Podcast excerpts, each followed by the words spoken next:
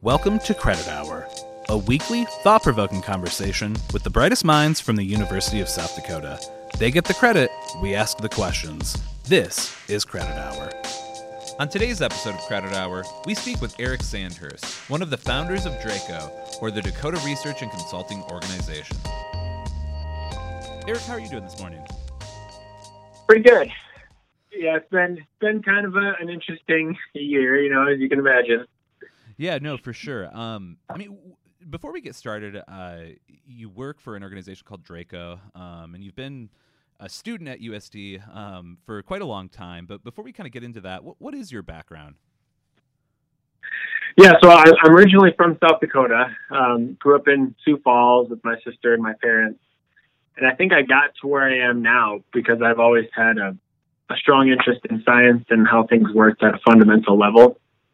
A lot of my childhood was spent outdoors, you know, camping and fishing and exploring. And I was kind of just left alone a lot of the time just to, to go do whatever. And I would say that the natural world was kind of one of my first teachers. You know, there's a lot of things to observe and, and explore. And, you know, as a, a young child, I didn't always understand everything. And a lot of the questions that I was asking the people around me eventually you know, there, there were too many questions, and I was just encouraged to go find my own answers. Um, so I think I've always had an insatiable appetite for learning and exploring. Um, and it's gotten to me, it, it's gotten me into trouble sometimes. Uh, one one story that I can think of, I was five or six years old and walking with my parents and hiking, and I saw a little brown and an orange caterpillar crawling across the trail, and I picked it up and put it in my pocket because I needed to keep moving. And, you know, after a while, started itching and broke out in hives all over my chest and arms. And the specimen had to be set free. But I guess that was my maybe my first experience, um, kind of using myself as a, a test subject. And, and the reaction, I guess, was the data. So that's kind of, you know, one story that kind of talks about my background and, you know, how I got to where I am today, I think. But it didn't scare you away. No, it didn't scare me away. No, I was. I think it drew me in more because it was like, how did this happen? This thing looked so innocuous, and it it caused such a an unexpected reaction that it just kind of got my little brain working even harder. So, Eric, what did you major in in undergrad? Yeah, so I um, I was originally a physics major, but after meeting some of the math and physics faculty, it didn't really seem like the right fit for me at the time. I had a really great physics teacher in high school and took AP physics and really, really liked that, um, you know, style of science that I was I was working on.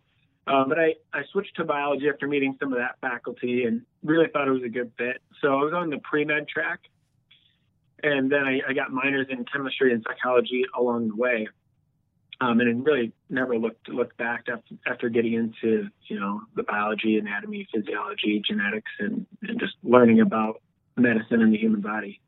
And so then, what was the path to graduate school like? Yeah, so during undergrad, um, I was able to take a couple international trips, and and and I really liked exploring new cultures, but the trips were kind of fast paced, you know, a couple days here in this country and a couple days there.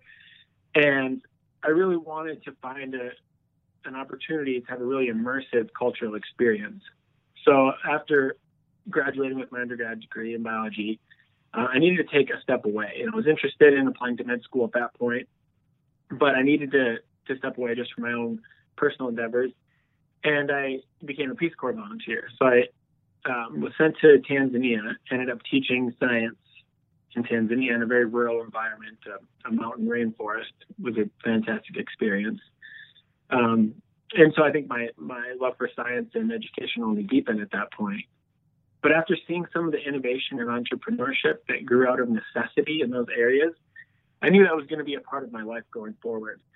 So after returning to the States, um, I explored several graduate education pathways, um, including epidemiology and biomedical engineering, both of which would allow me to work closely, you know, in medicine and work with physicians, but also allow me to explore kind of the, the social aspect with epidemiology or the engineering side of medical science with biomed- biomedical engineering. So, kind of, oh, yeah. Oh no, I was just going to say, with your background um, and interest in epidemiology, I, am curious what your some of your thoughts are with the the current situation uh, gripping us with COVID and stuff like that. Um, but did you then did you immediately apply for a, a PhD doctoral program, or, or did you start with a master's level program? So I, I applied to a PhD program because most of the programs that I, were, I was looking at um, were predominantly PhD because I was interested in, in the challenge of of kind of taking on my own project and really growing over the program. The master's degrees that I looked at were, you know, they had somewhat of a research focus, but it didn't allow me to to get as deep in as I wanted to. And so, what then drew you, um, you know, to the University of South Dakota's PhD program? I settled on biomedical engineering due to the projected growth in the field, and especially in Sioux Falls, with the two major hospitals and kind of the growing relationship with you know, academia and, and, the hospitals with the Sanford School of Medicine, um, and, and the few biotech companies that had, had emerged in the area over the last five to ten years. You know, and, and when I when I toured the Gear Center in Sioux Falls. I really liked the culture there. There was a lot of collaboration between lab groups, even though each one kind of had their own focus. But you know, working in a collaborative environment like that, there's a lot of high tech equipment, and you know, you can't be expected to be an expert in all of them. So it, it allowed me to to tap into the the institutional knowledge and the I don't know the foundation of knowledge that people had in all these pieces of equipment and and areas of expertise that I think I, I grew a lot more than I would have if I would have joined another program. You know, I, it makes me think back a few years ago when we met. I think we met at the the Gear Center, um, and you were working with Dan Engebretson at the time, um, who was leading the the institution. Um, you know, I, I, guess what is your takeaway from the years that you kind of spent in that program? What did you, um, I guess, really take away from the experience? Well, in, in addition to kind of you know the, the technical skills that I gained, you know, Dan had this really interesting perspective that anyone can be an entrepreneur. And so as I was kind of learning about it, you know, a new space in, in biomedical engineering, um, you know, 3D tissue culture was is kind of what I wrote my, my dissertation on and the project that I was working on. And one of the reasons that I got into biomedical engineering in the first place was being a cutting edge field. And so it actually paired really well with entrepreneurship that if you're developing, you know, n- new research that is going to change the field, why not go into the, that research with the mindset this can also be a product or a service that can be commercialized. So I think that's one of the, the big things that I got out of the program that was kind of unique, I think. Well, and so then when would you start um, Draco. That, that was one thing that we wanted to talk to you today about. What what is Draco? What does it stand for? What is the organization's mission? Yeah, so Draco stands for Dakota Research and Consulting Organization. Uh, we started the the company in 2017. Um, there was four of us that originally started it. We were all kind of coming from the the science side, but we had all been introduced to this idea of, of commercialization or starting new companies and especially in the high tech, high growth biotechnology field. Um, and we felt there was kind of something kind of just under the surface um, in South Dakota and especially in Sioux Falls that showed that we were needed. So we did a little more research and into you know it, are our services needed, and we kind of settled on on two main goals after speaking with students and and stakeholders and you know academic faculty and, and administrators that universities want their technology to be commercialized, the ones that have, you know, a, a space in the commercial market. But there's a lot of challenges for academics understanding that, that transition to the private sector. So there's a lot of a lot of need for that early stage coaching and mentoring and guidance, especially since new companies don't have a lot of money. That we can maybe provide that cost effective service while also addressing one of the other needs is that there's a lot of students, especially STEM graduates, leaving the state. And so if we can provide them with an opportunity to, you know, professional develop with professional development on their own by working in, you know, a real world situation, kind of helping a new company get started, and that company gets cost effective services. And these students get a really unique experience that kind of complements what they what they learn in the classroom and the lab. So those are our, our two main kind of focuses, really. Yeah. So so run me through the process. So you, you talked about obviously um, your organization helps. Um, I guess new companies that are based on you know the research that gets developed at um, you know, universities like USD or SDSU, and then and then you kind of help with that initial lift. What would be some, I guess, the typical challenge that you see um, companies run into when they're just trying to get started and just trying to commercialize, um, you know, some of the research that they're doing that they've turned into an invention or a new idea? Yeah, so we we tend to work quite a bit with university tech transfer offices. That's where an academic researcher would coordinate with uh, on campus saying, hey, you know, I have this new invention. They disclose it to the university, and then that technology transfer office kind of helps them, you know, ideally to decide if this idea is commercializable and if they should patent it. Well, you know, University of South Dakota and SDSU and the School of Mines don't have these large technology transfer offices like University of Minnesota, where you know they have a staff of 15 to 20. And so Draco acts as an external partner to work with the technology transfer office and help the the inventor, you know, understand what their goals are. Do they want to start their own company? Do they want to keep doing research and maybe act as a technical advisor on the side if this new company kind of spins off based on their technology? So one of the things that we we do early on is is help under, help the researcher understand what their motivations are you know, what the possibilities are with this type of technology and really provide that landscape analysis of, of what the commercial market is related to this technology and if it does have um, commercial potential. You know, what would be some, I guess, success stories? Yeah, so we've we've worked with um, researchers at USD. One of our early projects was with um, Dr. Etienne Gnimpieba and Carol Lushbough. They are both in bioinformatics, part of the biomedical engineering department. And they had a, a really interesting bioinformatics software where it would kind of, it's like a really highly tailored search engine that would bring back a list of, of results or data that wouldn't just be, you know, an almost endless list of results, but it would be highly tailored. It would be annotated with you know, the, the author, the date, just really useful information for, for researchers as they're preparing their experiments or, or conducting their research. And one of the best ways for, for researchers, especially academic researchers that have worked with the National Science Foundation before, is to help them get into this, this program called Innovation Corps through the National Science Foundation or I-Corps.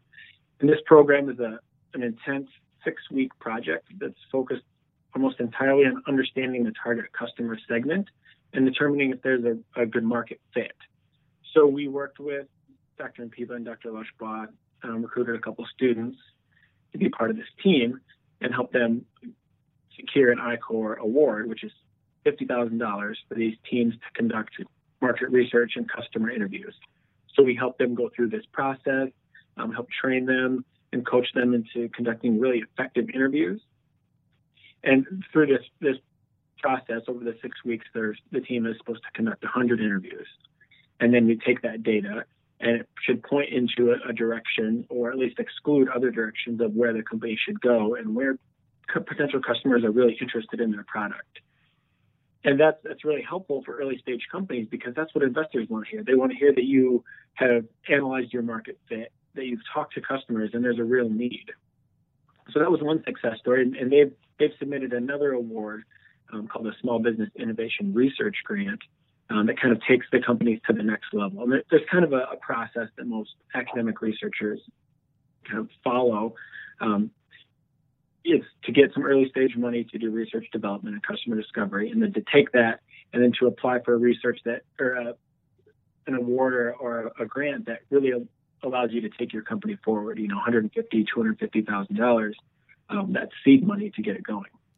You know, and so we've we've done some. Oh, yeah, go ahead. Oh, sorry, sorry to interrupt you there. You know, you mentioned um, just the kind of collaborative nation that or notion that um, you know you recruited different students and stuff to get involved in the project. How often does does that happen where you're able to involve um, you know other partners or you know even just students on campus with the research or the marketing um, or the development of a project?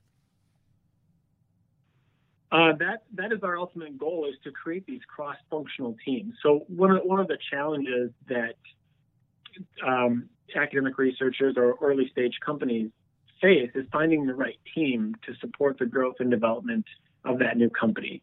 So it, it's rare to find one person that has all the time and expertise to carry out the research, do the development, design, marketing, customer outreach, business planning, all of those things. So it really helps to have a team that can share those burdens um, and, and, communicate effectively to take that company forward. And so it's, also a challenge to find the right person and put them in the right position. So a lot of inventors feel like, well, this is my technology. I need, I need to be in charge of this company when there are much better, you know, people are much better suited to be a CEO and that inventor is actually best equipped to be the chief scientific or technical advisor. And so we, we try to, to create really, really strong management teams with multidisciplinary roles. So business and marketing, like you said, um, the researcher, sometimes they're a graduate student that is, has been working on this project for years. And then these, the students and, and researchers and team members, especially the students, really have a positive experience because the whole time they're working on this project, they're gaining communication skills and how to communicate directly with another field. And those translate to skills in, as part of their, their career path. You know, if you're if you're an engineer, you need to be able to talk to marketing and business and, and the, the development side because they're not often using the same language and they're not often interacting on campus or, or in classrooms where they're working on these team projects. So we find that pairing these students together really gives them these these valuable skills to help them succeed after they graduate. You know, do you have any other examples of success stories or projects that you're working on? Yeah, so so uh, we mentioned the the I-Corps project and the the software from from USD. We also worked with another team at the School of Mines. Um, they have a, a, life science technology, and Dr. Scott Wood is the inventor over there. And we helped them get a, a state grant to do some research and development. Um, and during that time, we, we recruited a team of his graduate student, a USD Beacom School of Business undergraduate student, and a retired CEO. So, so we really feel like these four roles are are really great for early stage companies because you have the seasoned professional that can provide advice on you know what they've seen in the field, um, kind of help them avoid some pitfalls you have the inventor and their graduate student that are intimately familiar with the technology, and then a business student who can provide, you know, kind of some some analysis and marketing and, and a really fresh perspective on the commercial potential. And they, we told them about our experience with I-Corps as well, and so they they thought that would be a really valuable experience for them. So we secured a, an I-Corps award, fifty thousand dollars, and helped prepare that team again for the customer interviews and, and pitching.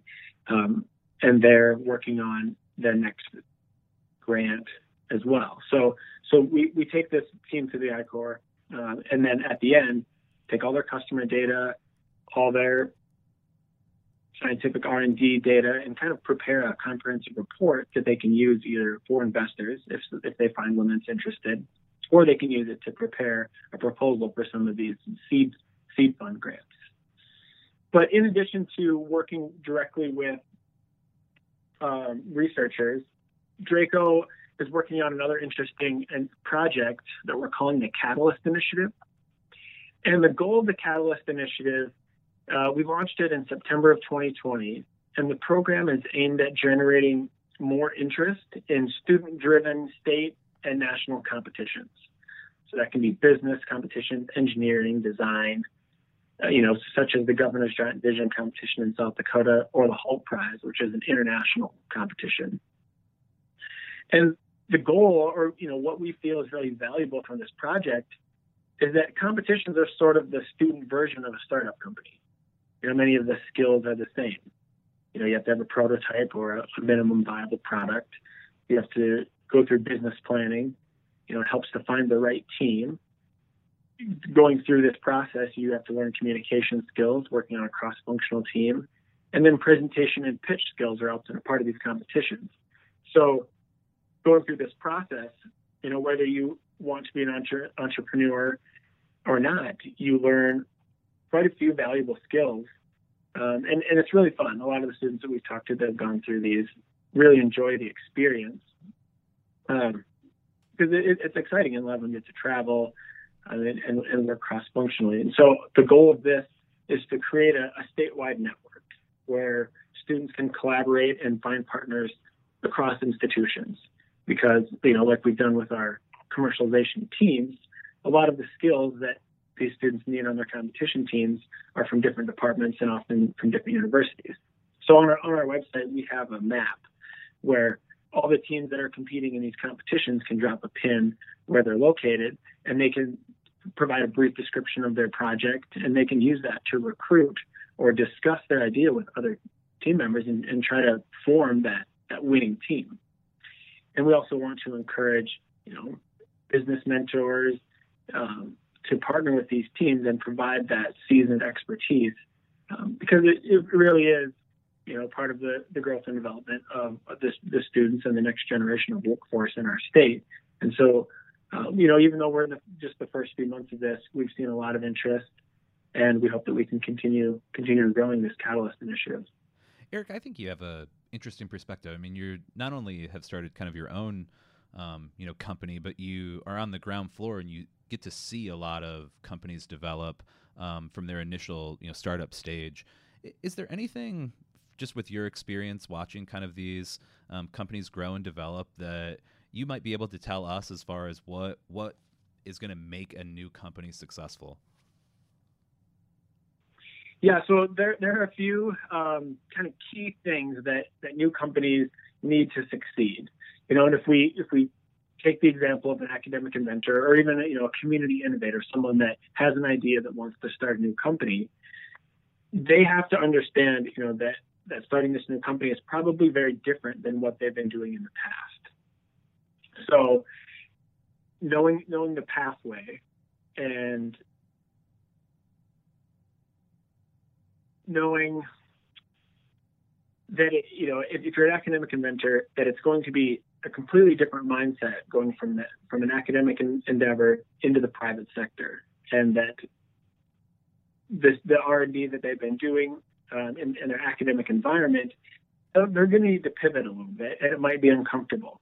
So having those conversations early about expectations is really important, and knowing how much time it takes. You know, we we don't want anybody to to completely abandon you know their day job or what they're doing to pursue this because a lot of this can be done this early stage you know research and development and and business development can be done kind of on the side until they reach that go or no go decision you know and, and we, draco we've developed a, a process to kind of do this efficiently just a few hours a week especially if you have the right team um, that you can make that decision without impacting your, your life too much. So I think having clear expectations really helps.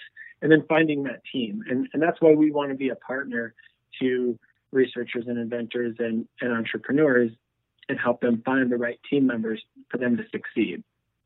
And then the last kind of key thing is money. And so knowing where to find that, that early stage investment or knowing how to spend the little money that you do have really effectively. And that's where we want to be a partner as well, you know, and, and to helping secure small grants to, to move the needle a little bit.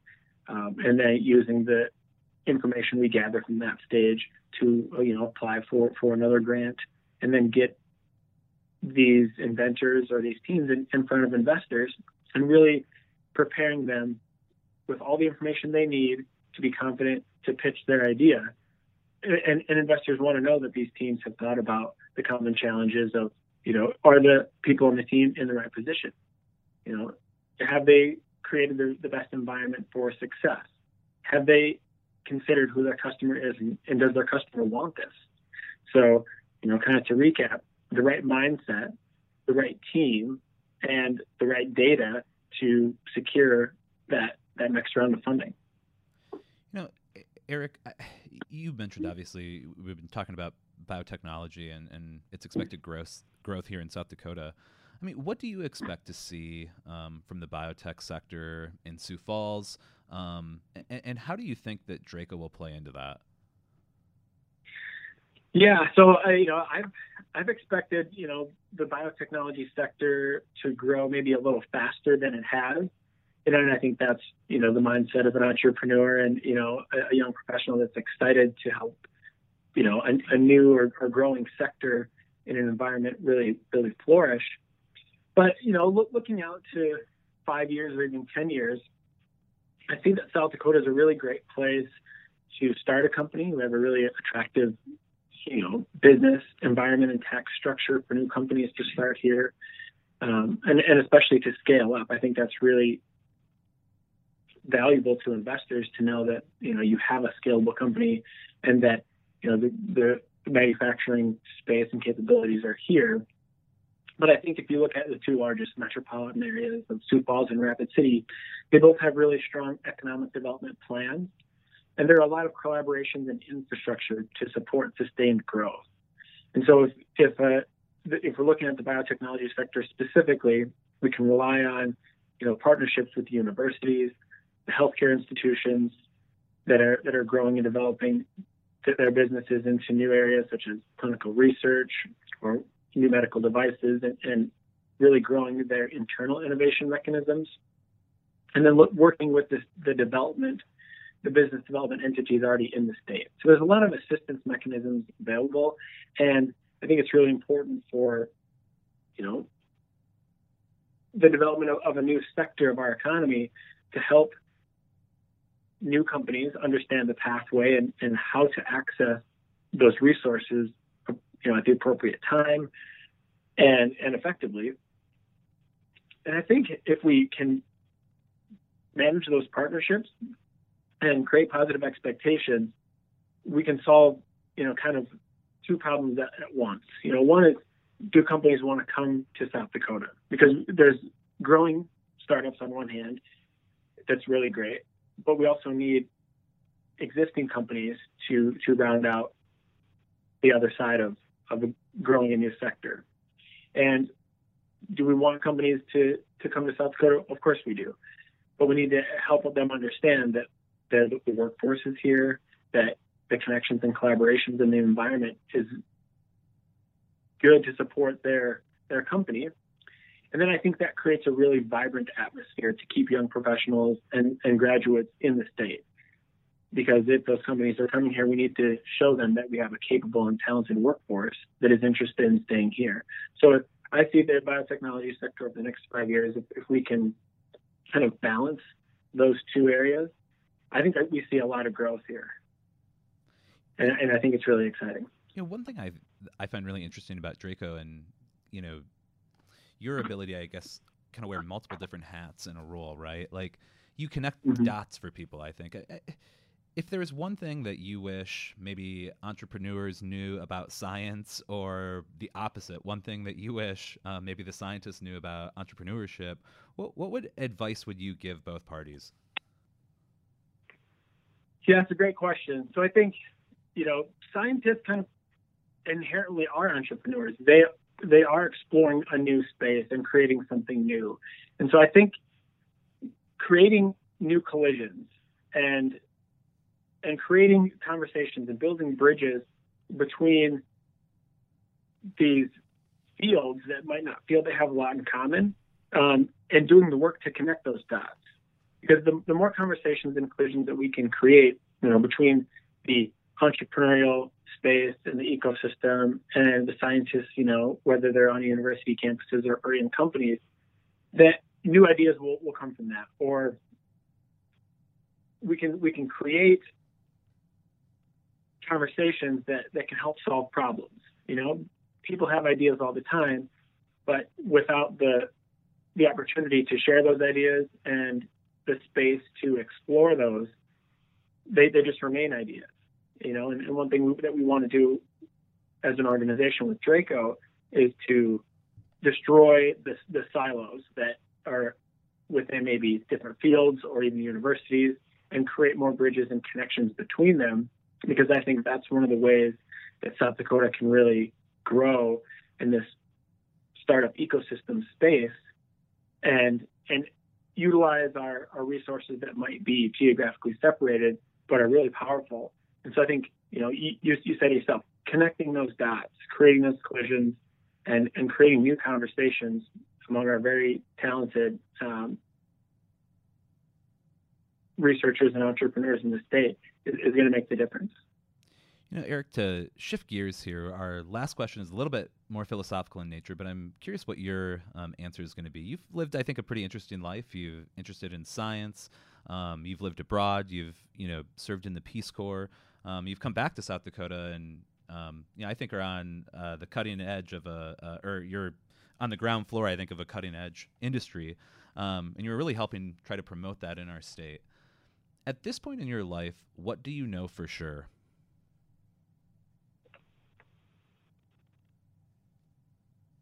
What do I know for sure?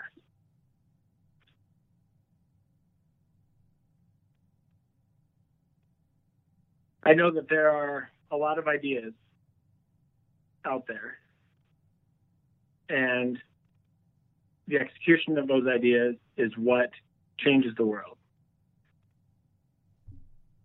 That's and we can empower people to share their ideas it will lead to more execution and a, and a better world, in my opinion. Um, Eric, thank you so much for taking the time with us uh, this morning, and thank you for the work that you're doing here in South Dakota. Like I said, I, I met you a couple years ago um, at the Gear Center at the Discovery District in, in Sioux Falls, and um, it's been interesting to see your journey and to watch um, your company develop, and I'm excited to see where it's going to go in the future. Yeah, thanks for your time, Michael. It's been really great speaking to you today, and uh, we'll be sure to share any updates and yeah, thanks for following along on the journey.